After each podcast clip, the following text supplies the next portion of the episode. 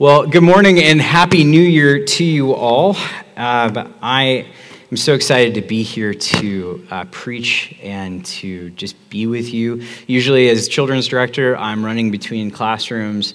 Um, fixing something or cleaning up maybe some spills or something like that. So to be able to be in here and know that the only potential uh, potential spill that could happen would be uh, up here and that it won't be my problem, uh, that's good news for me. So uh, we wanted to, as Scott mentioned, go into this season of change. Uh, and growth and renewal in a sermon series that we're calling Prophet and Gospel. We're going to be focusing on the minor prophets, which, have you ever heard the term uh, flyover country? It's usually that section kind of in the middle of the country that people on the West Coast or the East Coast have to fly over to get to where everything's really happening. The, the minor prophets kind of function as a biblical flyover country for most of us. We kind of crack it open and we read it, and then we read some really interesting things. We see some language we're not familiar with, and we crack it open and we're like, you know, I haven't been in the Gospel of John lately. Let me go do that instead. So we want to actually sit in the minor prophets over these next uh, 13 weeks because we believe that the minor prophets had some truth that can really guide us. It guided Israel, but it's difficult truth. So we want to be able to listen and um, take in these difficult truths. But at the same time, we want to recognize that those prophets were pointing towards Jesus. And so we listen to those difficult truths and we respond to them with a lens that we get through the gospel of Jesus Christ. And so that's what we're going to be doing, um, recognizing difficult truths with the grace and the message and the good news of the gospel of Jesus Christ. And we're going to start those difficult truths with the book of Malachi. If you've got your Bibles or your phones or anywhere, go ahead and flip to the book of Malachi. It's the easiest one to get to because it's the last one. Uh, so just go to Matthew and turn back like two pages and you're there. So, Ma- uh, Malachi chapter 1. And we're going to start in chapter 1 and then immediately jump into uh, the end of 3 and 4. Malachi chapter 1, verse 2. I have loved you, said the Lord, but you say, How have you loved us? Then continuing on in uh, chapter 3. Your words have been hard against me, says the Lord. But you say, How have we spoken against you? You have said it is vain to serve God. What is the profit of our keeping his charge or of walking as in mourning before the Lord of hosts? And now we call the arrogant blessed. Evildoers not only prosper, but put God to the test, and they escape. Then those who feared the Lord spoke with one another. And the Lord paid attention and heard them, and a book of remembrance was written before him of those who feared the Lord and esteemed his name. They shall be mine, says the Lord of hosts. In the day when I make up my treasured when I make up my treasured possession, and I will spare them as man who spares his son who serves him. Then once more you shall see the distinction between the righteous and the wicked, between one who serves God and one who does not serve him. For behold, the day is coming, burning like an oven, when all the arrogant and all evildoers will be stubble. The day that is coming shall set them ablaze, says the Lord of hosts, so that it will leave them neither root nor branch. But for you who fear my name, the Sun of Righteousness shall rise with healing in its wings. You shall go out leaping like calves from the stall. And you shall tread down the wicked, for they will be ashes under the soles of your feet. On the day when I act, says the Lord of hosts, remember the law of my servant Moses, the statutes and rules that I commanded him at Horeb for all Israel. Behold, I will send you Elijah the prophet before the great and awesome day of the Lord when the Lord comes. And he will turn the hearts of fathers to their children, and the hearts of children to their fathers, lest I come and strike the land with a decree of utter destruction. This is God's word. So, you know, we wanted to this series to tackle difficult truths, and Malachi really starts us off with a major, if not a central one. And that is quite simply where are our hearts? I had a friend who went to Wheaton College, which uh, I realized this morning is where uh, one of the Earhart girls um, go. So be listening. Um, and uh, it's a Christian college. It's an amazing school, but it has a reputation, kind of like Baylor does in like all Christian schools, where a part of the curriculum is getting married. And so you go and my friend Alex, he was telling me these stories about how, like, you just see the campus just filled with people coupling. You know, almost as if, like, the day of the Lord was, like, coming that next day, and it's like, we got to get hitched. And so you'd see these little enclaves of guys with girls, and they'd be talking, but it was a Christian college, so there was room for the Holy Spirit. And so what they would do. And so, but the buzzword, the tagline that was used, at least in my friend Alex's day, you'll have to correct me, um, was this it was, uh, How's your heart doing? That was like kind of the, the word to be like, This is serious. Like, I'm into you. I want to know how your heart is. And some, you know, used it with a, with a full heart, a good heart. And some were kind of like, really, it was kind of like the note that you send when you're in middle school where it's like, do you like me? Yes, no, maybe. It's like, can you, like, is your heart okay? Can you trust me enough? Do you see this relationship going somewhere where you can tell me how your heart is? Uh, and I remember, like, when I was dating my wife, Carolina, um, I think I, I was like, man, I got to ask her about her heart, like, all the time because I really love her and I want to know how her heart is. And I'm pretty sure that I have done this uh, even into our marriage. We'll be like, How is your heart? And she'd be like, It's as good as it was yesterday. it's amazing how we use these good things and we kind of we twist them into these tools to get what we want to meet them for them to meet our own needs so let me tell you a little bit about this book of Malachi and the context of who, Mal- who God is speaking to through this prophet Malachi. Now, you may or may not remember, but Israel had gone through this horrible period. They had been brought into the promised land. They had built the kingdom of Israel. They had the temple. God's presence was wonderfully there. And then everything went wrong idolatry started coming into their worship. And eventually, the presence of the Lord left Israel, and the kingdom um, was broken apart. And they were exiled into the land of Babylon. And so the people were sent into captivity, a kind of a second slavery that they were in when they were in Egypt so long ago. And after a time, a new empire rose and actually beat Babylon. And this new ruler uh, made a decree that they could go back to their home, to their to their home country if they desired. And so a group of Israelites started trickling in. And so they get there and they are excited to be there. And they're like, we're going to build up our homes again, and we're going to build up our walls, and we're going to build the temple again. And everything's going to be back to normal. It's going to be fine. It's going to be fine. We're going to do it right this time. There's this great passage in kind of Ezra and Nehemiah. You should read those together because it really gives a lot more of the fullness of the context of what I'm talking about. But they have this dedication for the foundation of the temple. And it talks about how the Israelites sing with one loud voice, except there are the elders there who are just like, this is not right. And they're despairing. And so all the younger people, and maybe some of the older, are like, we got to sing louder to cover up like this despair that's going on.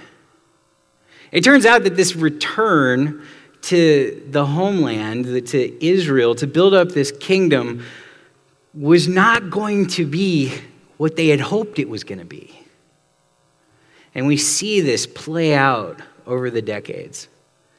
And that's where Malachi is speaking to. He's speaking to this generation of people. This book could be anywhere from 70 to 100 years after this has happened, this has taken place. And this is what you see you see a people that are disillusioned, that are filled with disappointment. It's a crushing place to find the people of God, the people that we remember uh, such patriarchs as Abraham and Jacob and Isaac, people of incredible faith, of King David, a passion for God, a zest for God. And here they are in Malachi's time, and they are just going through the motions. Sound familiar? They had become apathetic. This is who God's speaking to. This is who God is coming into their lives. And the book of Malachi is really broken up in these interesting ways. It's, it's a conversation between God and his people, with Malachi kind of serving as the Greek chorus. He's giving voice to what he's seeing in the people, their true hearts, and then sometimes their true arguments back. And God's going to answer them. You see this happen over six disputations, six kind of disagreements between the people and God, which is something that is fascinating to sit and think about for a second. Six arguments with God. And we're not going to cover all of them this morning. What I want to encourage you is to go through these six because there's so much richness and depth. We'll touch on them, but we're really going to really going to stay in two of them, the first one and the last one. And so we'll we'll go ahead and jump in uh, to right here. So if you go to chapter 1, verse 2, we read it just a minute ago. It's a rather remarkable opening to a book. I have loved you, says the Lord. But you say, How have you loved us? All right, so the love that God is talking about, he says, I have loved you. Really, he's saying, I still love you. And I should immediately give the Israelites this beating heart of hope and of joy. The creator of the universe, the deliverer of their forefathers, still loves them. That's incredible. But it's also uh, it's another type of love. It's a reminder of the covenant love that God has had with his people since Abraham. He's calling on them to remember that this is not just a passive love. This is a love that is built on a promise that he made to his forefathers a long, long, long time ago. And he's calling the people to remember that that promise is still there. You know, what's interesting is that it also functions as a way to remind, you know, with a covenant, it's not just a one sided thing, it's two parties are a part of this. And so he's also reminding the people hey, you've got a part in this love. My love covers you, but also you love me, remember? It's kind of like a conversation in a marriage. Um, any person or any kind of relationship with a deep fondness or a depth to it, if someone comes to you and starts the conversation saying, you know, if Carolina, my wife, came to me and said, um, Jay, I love you, but there's some things that I need to talk to you about, I am immediately aware of what's going to happen. You could take that however you want. I heard some laughs.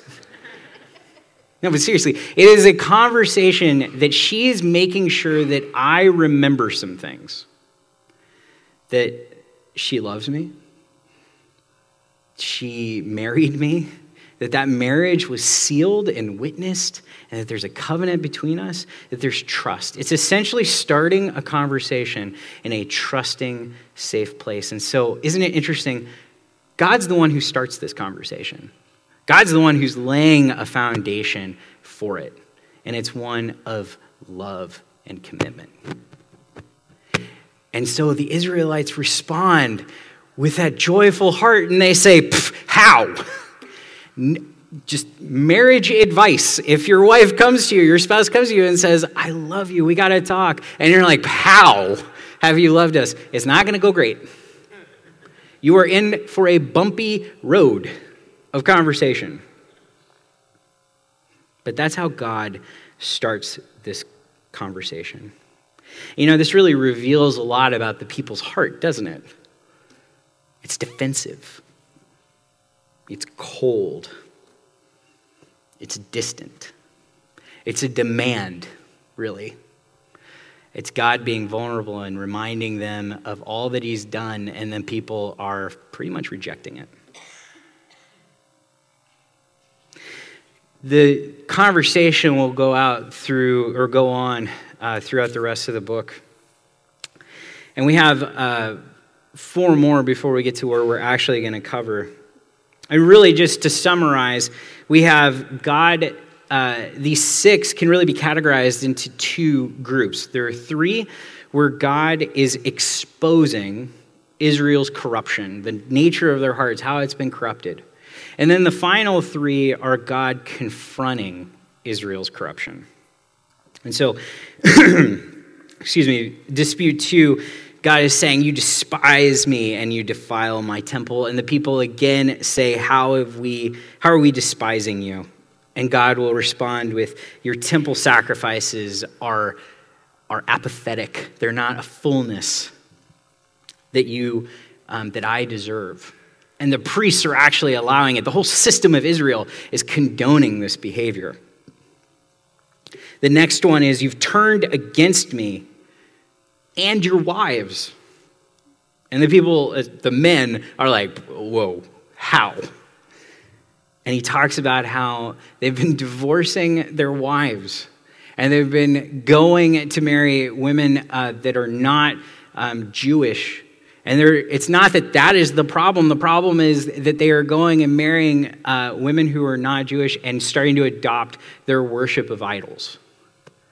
So when God's saying, You have turned against me, it's not through the act of marrying other women. He's saying it because you've adopted other people. This is deep, difficult conversation. This is a relational conversation that God's having with his people.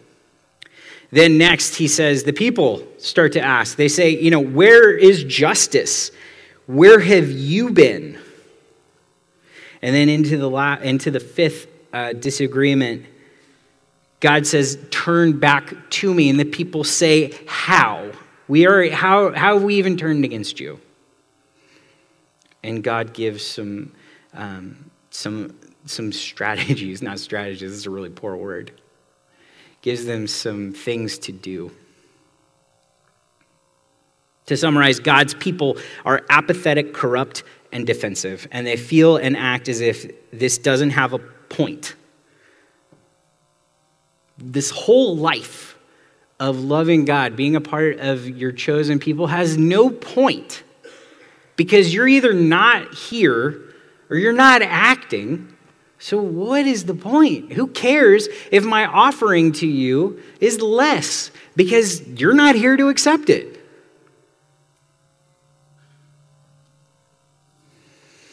And we finally get to the last dispute. And this one's unique because God doesn't answer it with kind of like this conversation. He peels back a little bit and he tells a story.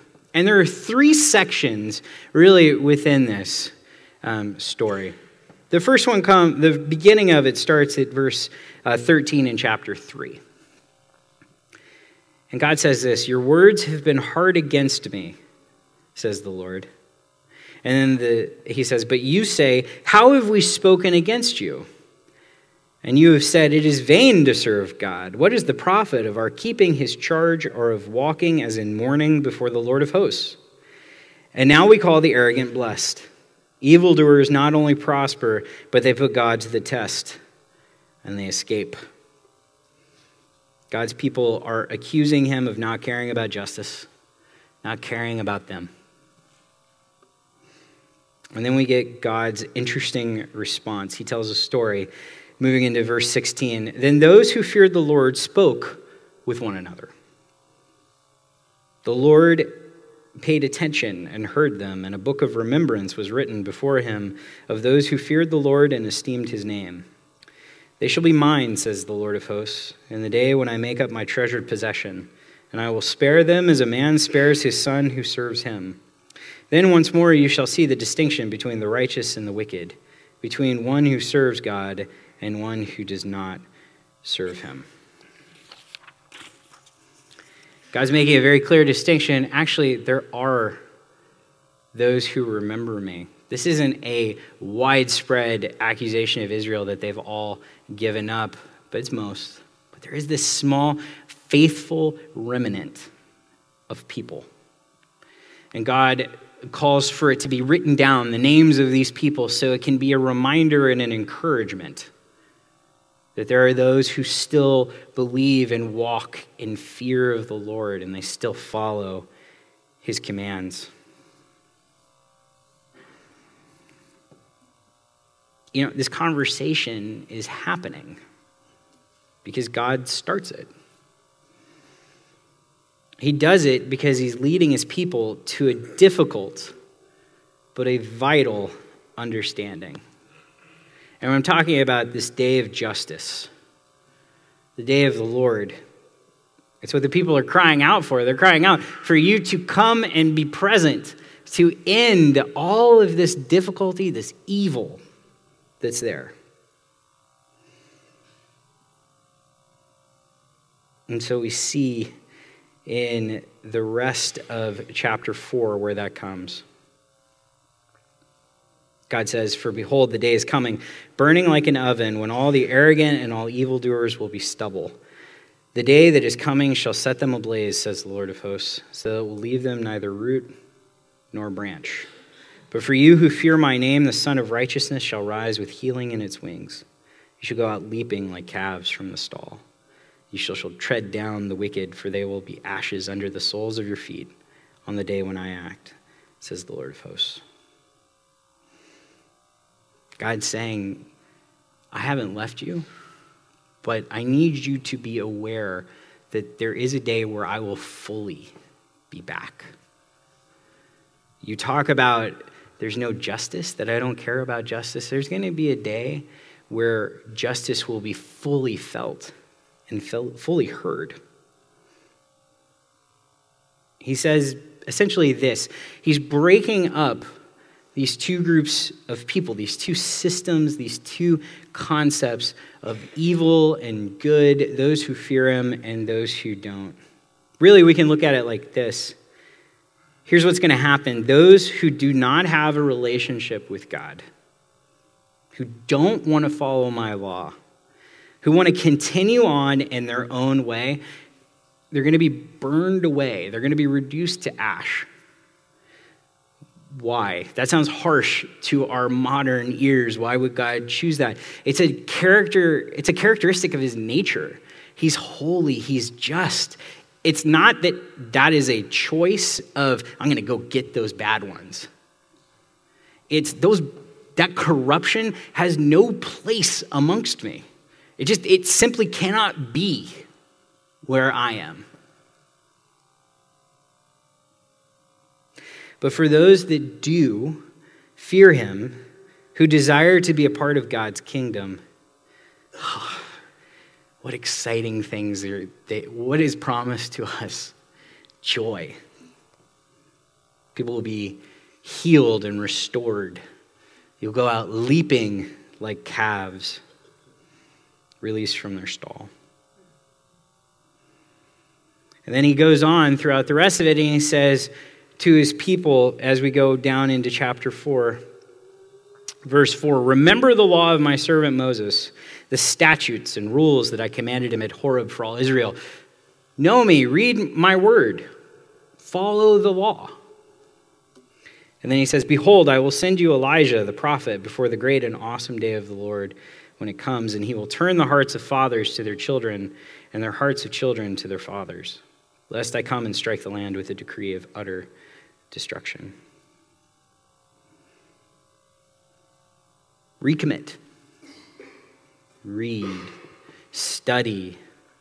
Do all the right things. We can hear this message, and the Israelites could hear this message, and they could say, We got to work harder at loving God. I got to do everything that I can. I got to I got to rededicate the temple. We got to build it actually bigger. We've got to make sure that I get the best sacrifices. I got to do this and I got to do that. I got to make sure that I am studying God's word all the time, that I am doing all of these things. I got to do all the right things. But you know, there's a problem in that. And the problem is this this is exactly what the people did when they came back from Babylon. This happened with David. If you remember, go to Exodus.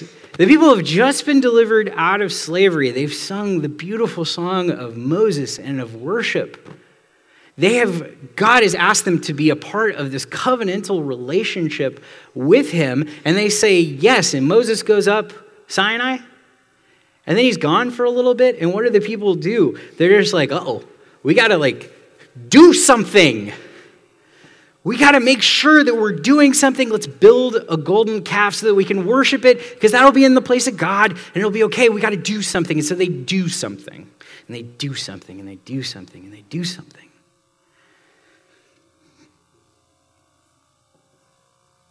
Gosh, our hearts, our desires, they just keep letting us down. No wonder they became apathetic and disillusioned. The work that they were doing was not enough, and they could see it and they could feel it. What a terrible place to be in. And I would wager some of us feel similarly this morning. So I have to ask you, where is your heart at right now? And what's amazing is this is exactly where Jesus wants to start a conversation with us. If you go through the disputations, these, these disagreements between God and the people, you actually see an answer that Jesus has made to each and every one of them. It's in Jesus that we see God's love, his enduring covenantal love with his people made perfect. And who we see in Jesus, how could we not say that he has not shown us love? In Jesus, we see perfect obedience and worship because he's the fulfillment of the law and he's the true temple. In Jesus, we see the cosmic judgment and justice. That judgment of sin, a penalty we completely deserve, and that he took on himself when he died on the cross for us. You know, it's interesting throughout these disputes, the people consistently talk about God's missing presence. But it's only Jesus who endured God's missing presence when he was hanging on the cross. It's only Jesus who's ever really felt that full absence of God not being present in his life.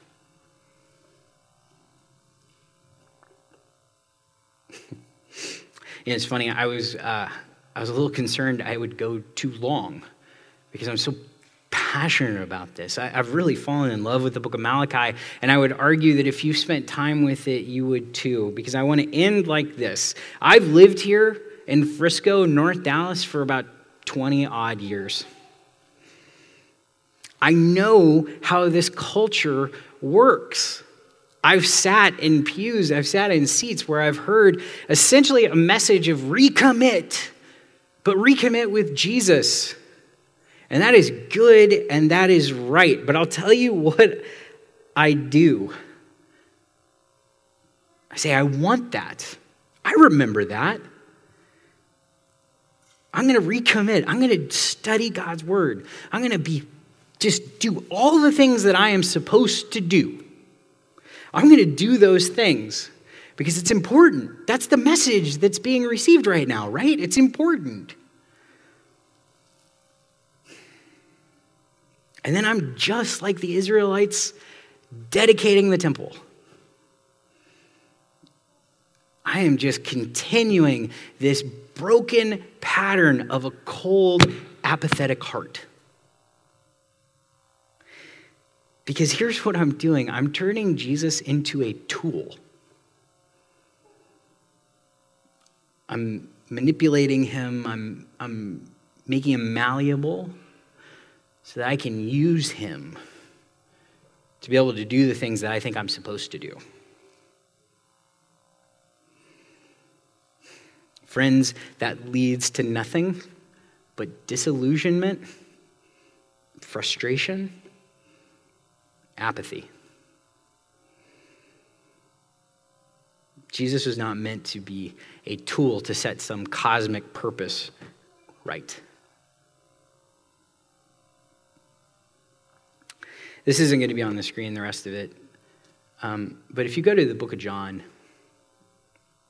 specifically into chapter 14, we see the real purpose of this.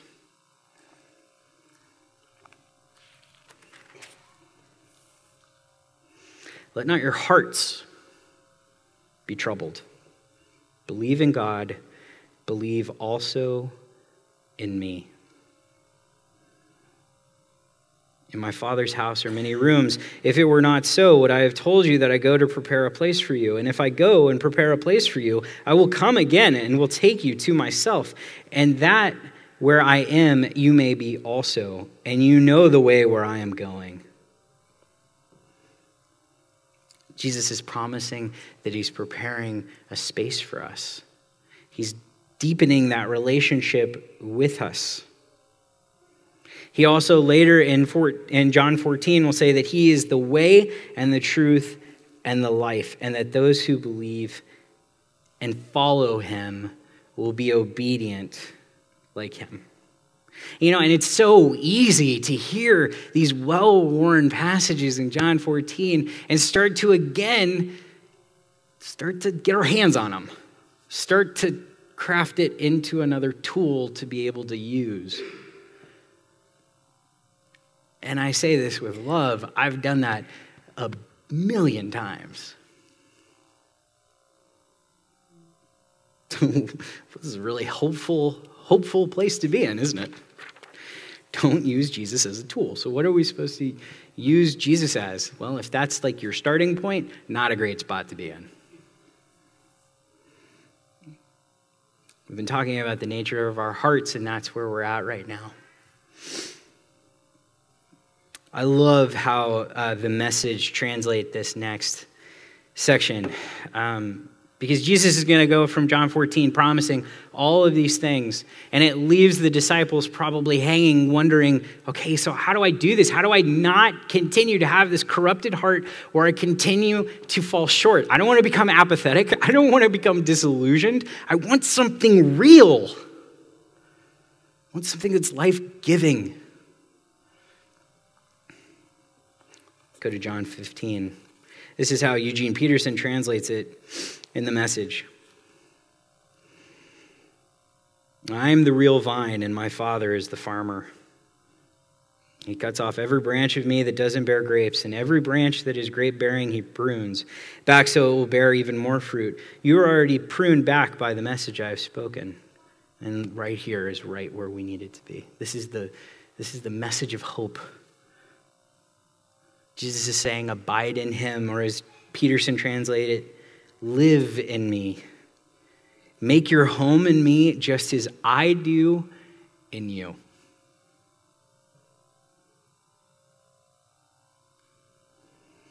He goes on later I've loved you the way my Father has loved me. Make yourselves at home in my love. That's what I've done, Jesus. That's what I've done. I've kept my Father's commands and made myself at home in his love. Friends, we cannot do this. We can't. We, we just, we can't. But Jesus could, and he did. And he did for all of us. He knew God's love so perfectly, so wonderfully. He knew his word. He was able to follow so perfectly that he made a home in it. And he invites you into that home because he wants to make his home in you. And if you are in a place right now of apathy, of just feeling like God's presence is just not here, as if, as Rick brought up earlier, that this house, this heart is too corrupted, is too messed up. The foundation is too broken.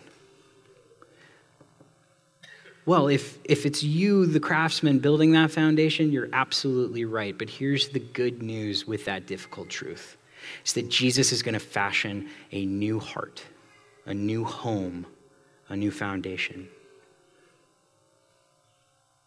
I love that in John 14, he tells us that he wants us to share in his joy. That joy, that picture of it, picture a calf jumping, leaping. It is a hysterical image because it's undeniable. You don't look at a calf jumping with joy and go, I think that it's depressed. I think something's wrong. You might think something's wrong because it's jumping, which I don't I'm not an expert on cows, but you know. But we see a joy that is so full, it causes us to leap. And that fullness of joy, it's promised. A fullness of it is promised on the day of the Lord. That's what that last part of Malachi is saying. That's why God is initiating this conversation, because that day of the Lord is coming. And oftentimes that can make us nervous. But God is constantly reminding us that His home that He's built in you, this love that He has, will allow you to stand in it, to be healed in it, to leap like joy in it. And while we don't have that fullness right now, it is given. We experience it when we're in worship. We experience it in being able to forgive others in a way that our broken hearts never would have been able to. We experience that joy in being amongst one another. We have God's joy because Jesus makes a heart, it makes a home in our hearts, and He gives us a new one.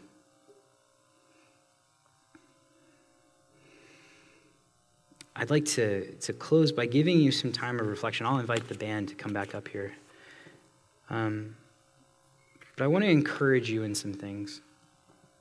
I want to encourage you as we move on in our, in our service to be filled with that joy because you've given it over to Jesus. Rick talked earlier about what are those things that are holding you back? This is a perfect time right now to give those things over to Him. Because what we're about to do is we're about to come before the table. We're about to be able to remind ourselves of what love being built so perfectly cost and what it gives to us so freely. Will you pray with me? Almighty God, Thank you for always starting the conversation with us. Thank you for loving us as only you can. Thank you for not making a life with you just about rules and about the ways that we can measure up because we know in our broken hearts that we can't that we have to abide in you, that we have to have that relationship that is so deep, that's guided by your Holy Spirit.